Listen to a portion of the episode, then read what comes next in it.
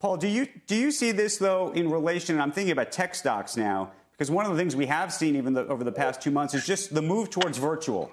Anything that can be done virtually has had great success, whether it be Zoom or any of the big tech companies in the Valley, because we're all able to do that virtually. Is that the way you see Bitcoin? And separately, do you own gold? I was going to ask at the same time. I have assets in gold also. I think gold can go substantially higher. And yes, the digitization of the world clearly benefits Bitcoin. I mean, what we wouldn't even be talking about Bitcoin if we weren't seeing first cousins like Venmo and a variety of other ways. My children don't even carry cash. They don't even, they barely even know what cash is. So we're clearly digitizing the global economies. You've seen some countries do it explicitly, like India. You're seeing other countries on the way to do it, like China. So we're getting in an increasingly digitized world, and Bitcoin will be that much more accessible by that universe of people that could own it as a store of value. When you think about every bull market, every single bull market has one common thread, an ever-expanding universe of people who own it. So there's probably, the estimates are between 55 and 70 million people own Bitcoin. We really, if you're buying Bitcoin, your bet is that number's going to go to 120 million or to 200 million. And it's kind of hard when you look around and you see that the world's becoming increasingly digitized, not to think that the preponderance of evidence at this point in time doesn't point in that direction. Welcome back to The Breakdown, an everyday analysis breaking down the most important stories in Bitcoin, crypto, and beyond. This episode is sponsored by ErisX.com, the Stellar Development Foundation, and Grayscale Digital Large Cap Fund. The Breakdown is produced and distributed by CoinDesk. Here's your host, NLW. Welcome back to The Breakdown. It is Monday, May 11th, and yes, it is halving day. Excitement abounds. There are about 1 trillion different halving live streams. Coindesk's Consensus Distribute is happening for the next 24 hours for their first part and then throughout the week. I'll be hosting a session tonight at 6 p.m. and then again tomorrow I'll be doing a live breakdown at 8 a.m. Eastern time. All in all, there is a ton going on and it really caps a pretty incredible week last week. Now, obviously, last week was defined in some ways by Paul Tudor Jones, the famous hedge funder, talking about his Bitcoin thesis. And what you heard in the clip at the beginning of this episode was him on CNN this morning talking a little bit more about it. But I think that one thing that Twitter does poorly is actually help you understand the story behind the headline. It's good at the headlines, it's bad at the stories. And Paul Tudor Jones getting involved in Bitcoin is not just a whim, and it's certainly not reducible to a quick Twitter soundbite. Now, the investment letter that he released last week to his investors to help them understand why he was authorizing his $22 billion fund to potentially allocate low single digits into Bitcoin came out. So we got to see the entire letter. So what I want to do for today's episode is actually bring you into that letter, help you understand the motivation, help you understand how he came to this conclusion, both in terms of the larger environment that mandates it and specifically what is interesting or what is challenging about Bitcoin itself as an asset. So we're basically breaking down the Paul Tudor Jones complete case for Bitcoin. All right, let's actually start with who wrote this letter, because Paul Tudor Jones, in fact, had a co-author, Lorenzo Giorgiani, and I think it's really relevant to understand what his background is as well. At the end of last week, Adam Pokornicky, who is a partner at registered investment advisor for Bitcoin, dug into this specific question and actually went to Lorenzo's LinkedIn profile to figure out what his background was. It says, prior to joining Tudor Investments in 2013, Lorenzo held several senior positions at the International Monetary Fund in Washington, D.C. between 1996 and 2013. Where he took a leadership role in the IMF's efforts to revamp the international financial architecture and resolve financial crises. He has been directly involved in managing financial crises in Asia, Argentina, Turkey, and the Eurozone. Lorenzo has published academic research in refereed journals and authored numerous IMF reports on the international financial architecture, including the role of IMF lending global capital flows, sovereign debt restructuring, and bank rescue operations. He also authored several IMF country reports. The point here is that this is someone who is deep inside the establishment of the global monetary order, right? This is not an outsider by any stretch of the imagination. That's part one. That's one of the co-authors. What about Paul Tudor Jones himself? Well, those of you who hadn't heard of him before probably have gotten the gist of the details now. Legendary Wall Street trader, worth more than $5 billion, seventh on Forbes' list of top hedge funders, right behind people like Ray Dalio, got famous for predicting the 1987 crash. And importantly, here's how he describes himself vis-a-vis Bitcoin. He says, "Truth in advertising, I am not a hard money nor a crypto nut. I am not a millennial investing in cryptocurrency, which is very popular in that generation, but a baby boomer who wants to capture the opportunity set while protecting my capital in ever-changing environments. One way to do that is to make sure I am invested in the instruments that respond first to the massive increase in global money. And given that Bitcoin has positive returns over the most recent timeframes, a deeper dive into it was warranted. I did have some experience with it back in 2017, having a tiny amount in my personal account for fun. Amazingly, I doubled my money and got out near the top when it was apparent to any market technician we were blowing off. It is amazing how well one can trade when there is no leverage, no performance pressure, and no greed to intrude upon rational reflection. When it doesn't count, we are all geniuses." Basically, he is saying that he is not someone who's coming into this as a Bitcoin enthusiast. He's dabbled on a personal level, but never really considered it from his portfolio standpoint. But, and this is a key line from his letter, he says, "Quite often, how the markets respond will be at odds with your priors." He's basically saying you got to throw aside what you think you know to watch what actually happens with the markets. So let's get into his argument and what brought him back 2.5 years later after his first dabble into Bitcoin. To understand Jones' Bitcoin thesis, you have to understand his assessment of the global macro environment. Now, this letter was called The Great Monetary Inflation, and the first paragraph reads as such. COVID-19 is a one-of-a-kind virus that has triggered a one-of-a-kind policy response globally. The depth and magnitude of the economic drop-off took modern monetary theory, or the direct monetization of massive fiscal spending, from the theoretical to practice without any debate. It has happened globally with such speed that even a market veteran like myself was left speechless.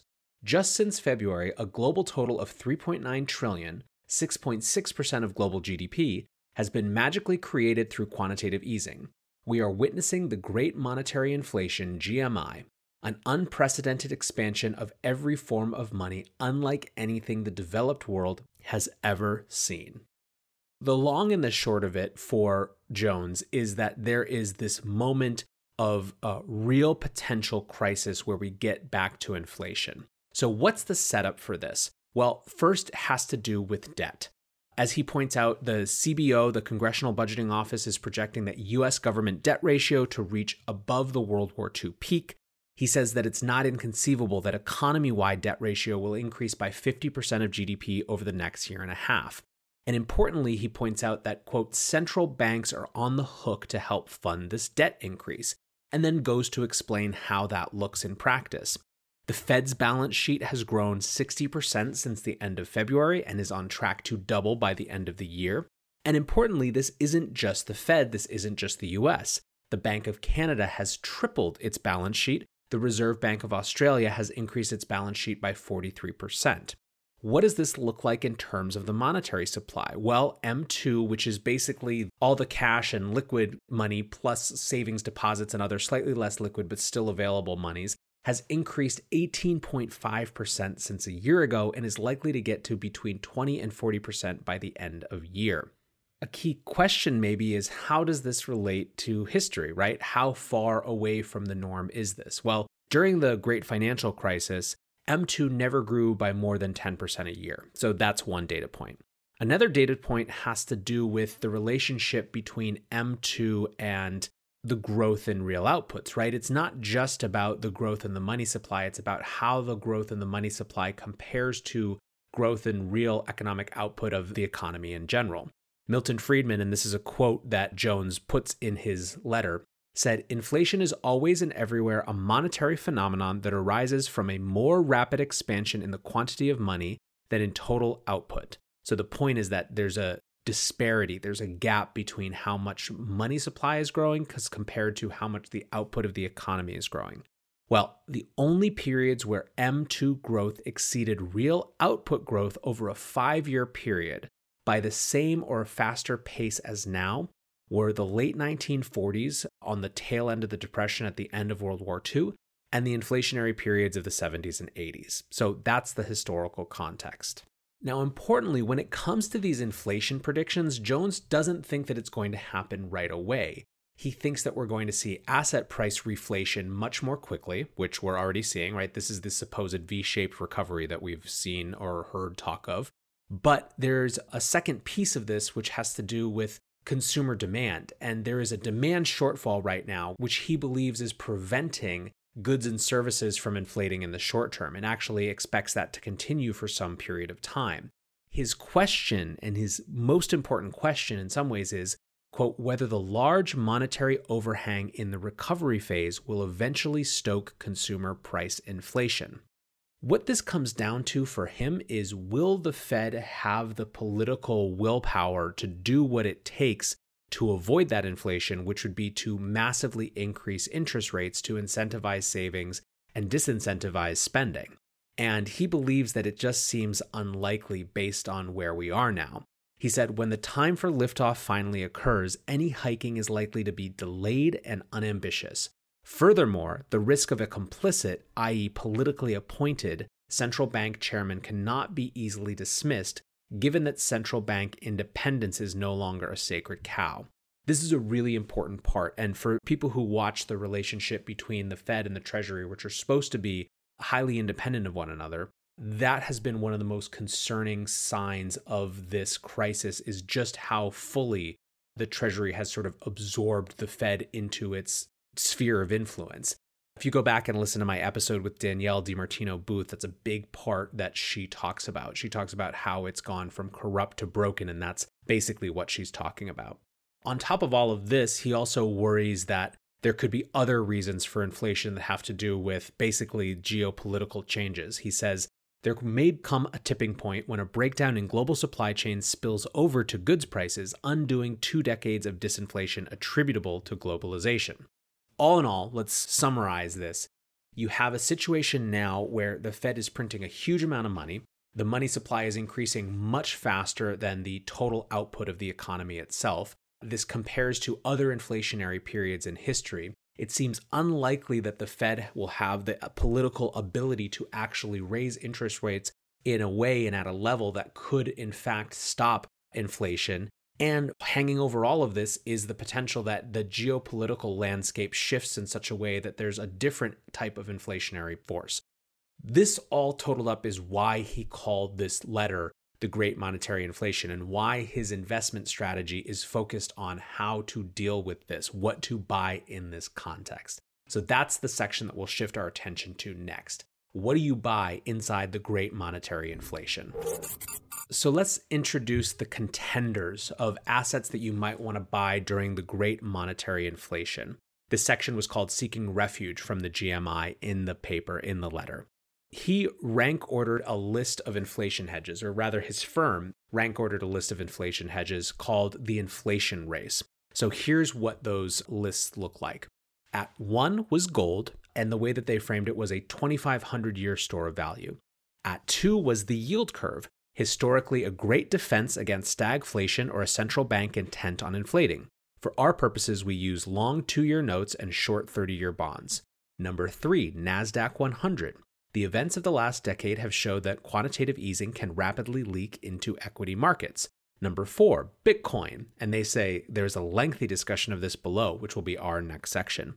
Number 5, U.S. cyclicals long over U.S. defensive short, a pure goods inflation play historically. Number 6, AUDJPY, long commodity exporter and short commodity importer. Number 7, TIPS, Treasury inflation protected securities, indexed to CPI to protect against inflation. Number 8, GSCI, the Goldman Sachs Commodity Index, a basket of 24 commodities that reflects underlying global economic growth. And number 9, JPM Emerging Market Currency Index. Historically, when global growth is high and inflationary pressures are building, emerging market currencies have done quite well. So what the firm did then with this inflation race was put all these things on a table and look at their performance comparatively over the last week, the last month, the last 3 months, and the last year. And Bitcoin is at number 4 for actual productive outputs, which basically is what got him to think about this more. So this is the setup to why they actually thought about Bitcoin, why they put Bitcoin into the fray as a contender.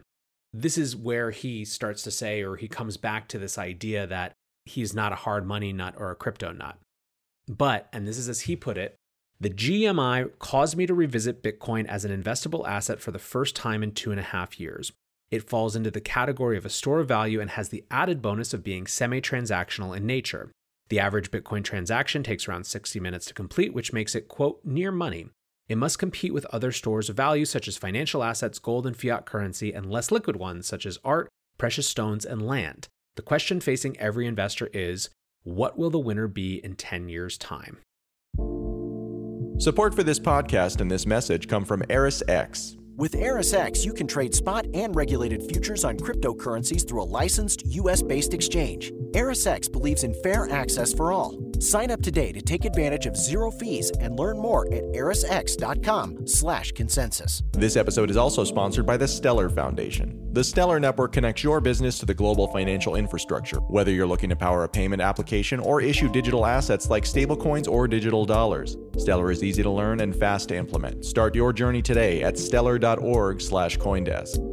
Our final sponsor is Grayscale Digital Large Cap Fund. In times like these, diversification is key. Consider Grayscale Digital Large Cap Fund, ticker symbol GDLC. It's the only publicly traded investment product that offers diversified exposure to large cap digital currencies, all from your brokerage account. For more information, visit grayscale.co/Coindesk. That's G-R-A-Y scale.co/Coindesk.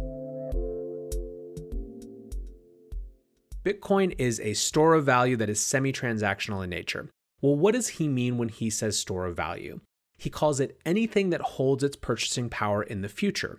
It is completely a function of people's perception of its worth. Well, what about Bitcoin in the context of other crypto assets, right? He says in the context of stores of value, the newest entrant is Bitcoin, which seems to have emerged from the crypto war of 2017 as the clear winner with a market cap 10x that of its closest competitor. All tracking so far.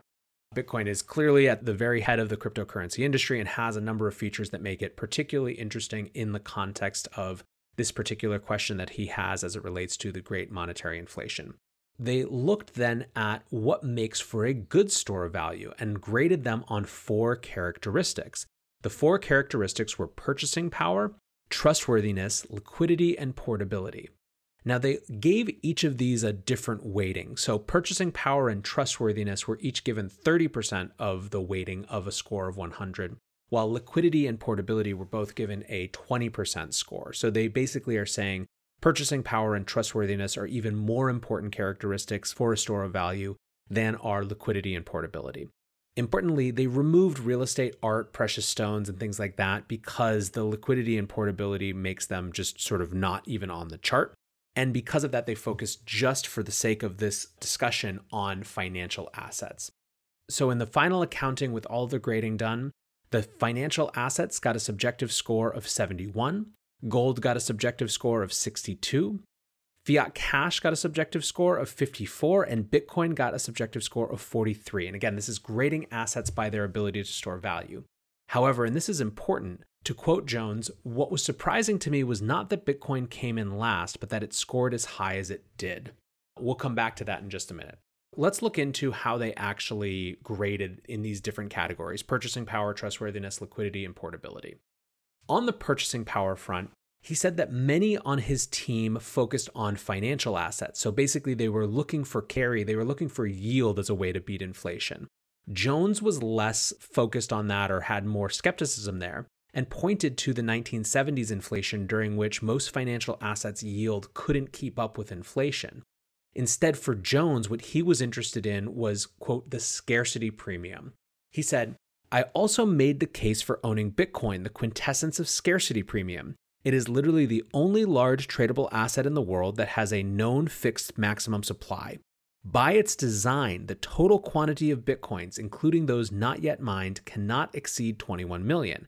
Approximately 18.5 million Bitcoins have already been mined, leaving about 10% remaining. On May 12th, Bitcoin's mining reward, the pace at which the supply of Bitcoin is increased, will for the third time be halved, falling from 12.5 to 6.25 Bitcoins per block of transactions added to the blockchain. Future halvings will likewise occur approximately every 4 years, consistent with Bitcoin's design, thus continuing to slow the rate of supply increase and causing some to estimate that the last available Bitcoin will not be mined for another 100-plus years. This brilliant feature of Bitcoin was designed by the anonymous creator of Bitcoin to protect its integrity by making it increasingly near and dear, a concept alien to the current thinking of central banks and governments. That one paragraph describes the argument for Bitcoin in the face of unlimited money printing better than any amount of our best tweets ever could, which is why I wanted to read you the whole thing. So again, in the context of this grading assets by their ability to store value, for purchasing power, many on his team were focused on getting yield from financial assets, but Jones was really interested in the scarcity premium of Bitcoin. What about trustworthiness? Well, in that, you'll probably not be surprised. Bitcoin scored the lowest simply because it's the youngest, especially in the face of something like gold, which has been around for 2,500 years. With liquidity, it actually is a really strong area for Bitcoin. In the letter, he says, Bitcoin is the only store of value that actually trades 24/7 in the entire world. This is something we've talked a lot about before, how Bitcoin is the only free market. Well, it's, as he's pointing out, it's the only one of these assets that really trades 24/7 across the entire planet, no matter where you are. The market doesn't close. Lastly, there's the question of portability. And I really like the way that he described this. It's something that you'll have heard a lot from me here. Jones says, finally, there is portability. Like liquidity, it is not an issue until it is. Imagine a geographic upheaval, whether it be caused by war, an epidemic, or change in government that becomes hostile to holders of wealth. A great store of value can be seamlessly moved from one jurisdiction to another with little or no transaction costs. Cash is obviously good for that. Gold is okay but clunky, but of course, nothing beats Bitcoin, which can be stored on a smartphone, among other options. So on both the liquidity and the portability front, Bitcoin is doing really well. So that's kind of a flavor of the overall exercise that they did. And as I said, Bitcoin came in fourth. But the key conclusion for him had to do less with where on the list of assets it fit, but more its price relative to those other assets. So he basically comes to the conclusion that Bitcoin is currently mispriced. He says, again, what was surprising to me was not that Bitcoin came in last, but that it scored as high as it did. Bitcoin had an overall score nearly 60% of that of financial assets, but has a market cap that is 1/1200th of that. It scores 66% of gold as a store of value, but has a market cap that is 1/60th of gold's outstanding value. Something appears wrong here, and my guess is it is the price of Bitcoin. Now, all it takes for a smart investor to want to hedge into an asset is to believe that it is fundamentally mispriced in such a way. But there's another part of his argument, one kind of last almost presented as a throwaway piece, but really reinforced on the CNBC interview this morning, where he believes that it's much more commonplace, or it's likely to become much more commonplace to have access to Bitcoin going forward. So what he says about this is, quote, the most compelling argument for owning Bitcoin is the coming digitization of currency everywhere, accelerated by COVID-19. Bull markets are built on an ever-expanding universe of buyers. Central to the price of Bitcoin is how many more or less owners of Bitcoin there will be beyond the 60 million who currently own it. The probable introduction of Facebook's Libra, whose value will be pegged to the US dollar and will not be a store of value in that sense, as well as China's DCEP, also tied to the yuan, will make virtual digital wallets a commonplace tool for the world. It will make the understanding, utility, and ease of ownership of Bitcoin a much more commonplace option than it is today.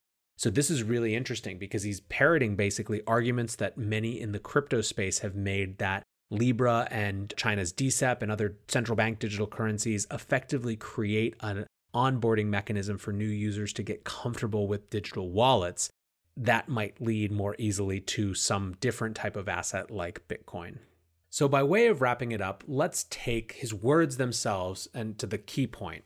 He says, owning Bitcoin is a great way to defend oneself against the GMI, given the current fact set. As Satoshi Nakamoto, the anonymous creator of Bitcoin, stated in an online forum around the time he launched Bitcoin, quote, "The root problem with conventional currency is all the trust that's required to make it work.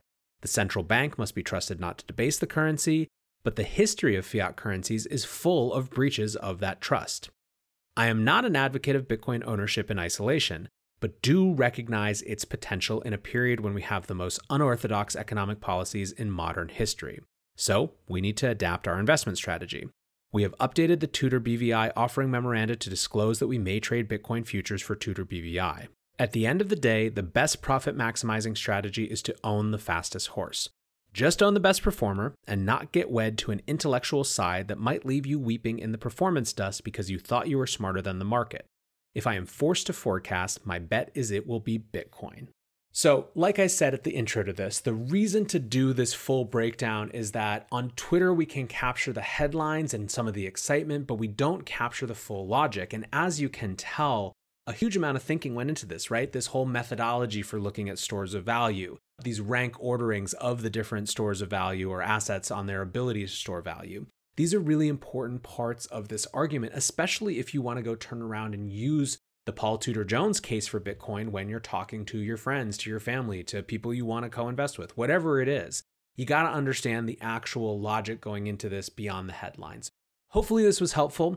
Like I said last week, and I'll say it again, I think this is a massively significant moment. And, you know, it's not without complications. I'm sure that over the coming weeks, we'll talk about what it means to have institutions actually coming into Bitcoin, what the risks might be.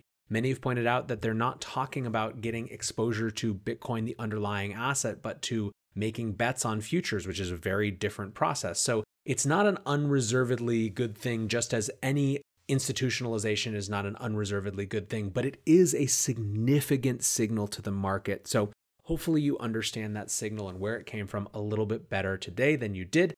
As always, guys, thank you for listening. I appreciate it. And until tomorrow, be safe and take care of each other.